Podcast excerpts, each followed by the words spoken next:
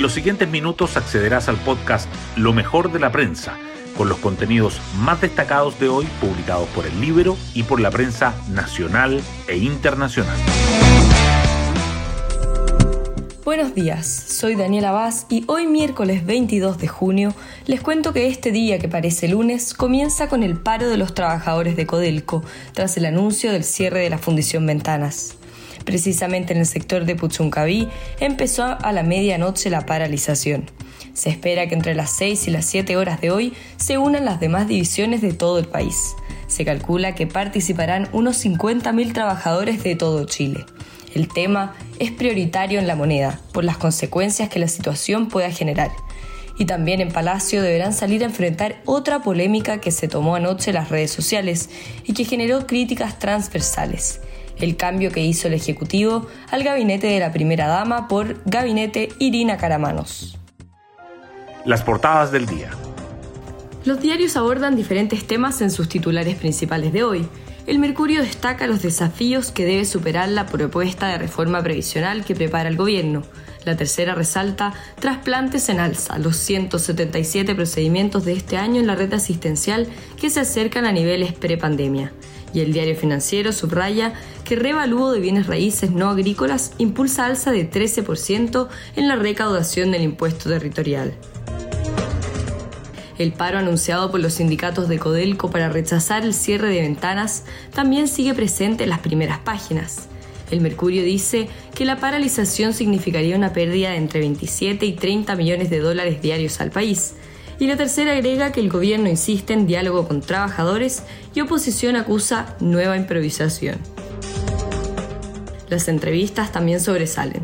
El Mercurio lleva al abogado Jorge Arancibia, la tercera la diputada Jimena Osandón y el diario financiero a Ernesto Huber. El Libero aborda los nudos críticos de Lucía Damer, control de armas y asesorías al gobierno peruano. Hoy destacamos de la prensa.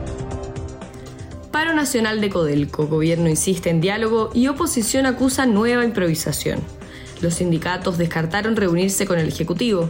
El oficialismo pide respetar el derecho sindical y crear un plan para enfrentar la crisis medioambiental que satisfaga las dudas de los trabajadores. El precio del cobre subió ante la inminente paralización de actividades de la minera, que puede costar hasta 30 millones de dólares diarios. Los nudos que debe resolver la futura reforma previsional de Boric.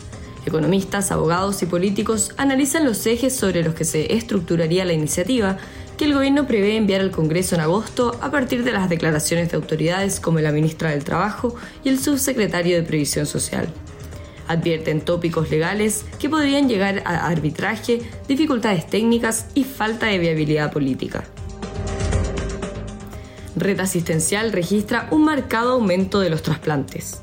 Durante la crisis sanitaria, los equipos médicos estaban enfocados en el COVID-19, lo que tuvo un impacto directo en los procedimientos de donación de órganos. Sin embargo, las cifras y los especialistas dan cuenta de una recuperación. El Ministerio de Salud informó de 177 donaciones en lo que va de 2022, cerca de las 219 del mismo periodo de 2019. Boric en el Día de los Pueblos Originarios. Estoy consciente de que estamos en deuda y que no basta solo con los reconocimientos simbólicos. El presidente publicó un video en sus redes sociales para saludarlos y afirmó que es necesario tener gestos sustantivos que no solamente mejoren su calidad de vida, sino que den cuenta de lo que significa ser otra cultura. Otras noticias. Investigan balacera en espacio riesgo que dejó al menos cuatro personas lesionadas. El centro de eventos se desligó de cualquier responsabilidad y la productora de la fiesta sostuvo que había fuertes medidas de seguridad. Carabineros trabaja en el levantamiento de imágenes de las cámaras y en el empadronamiento de testigos. Hasta anoche no había detenidos. Jaime Arancibia y borrador de la nueva convención. No alcanza el estándar de una constitución apta para arbitrar el juego democrático. El abogado, uno de los firmantes del manifiesto académico que aboga por la redacción de un nuevo texto si gana el rechazo, dice que nuestra idea es contribuir desde la universidad para alcanzar un gran acuerdo constitucional. Y Jimena Osendón, una interpelación no es necesariamente para destruir a los ministros, normalmente quedan muy bien parados. La diputada de RN será la encargada de interpelar a la ministra de Salud.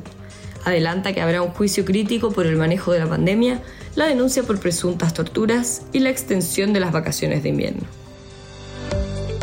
Y nos vamos con el postre del día. La NASA calificó de muy exitoso el ensayo general de la misión Artemis. El proyecto con que Estados Unidos regresará a la Luna sigue avanzando. El viaje inicial será sin tripulación, pero los siguientes marcarán hitos como llevar a la primera mujer y a la primera persona de color. Bueno, yo me despido, espero que tengan un muy buen día miércoles y nos volvemos a encontrar mañana en un nuevo podcast, Lo mejor de la prensa.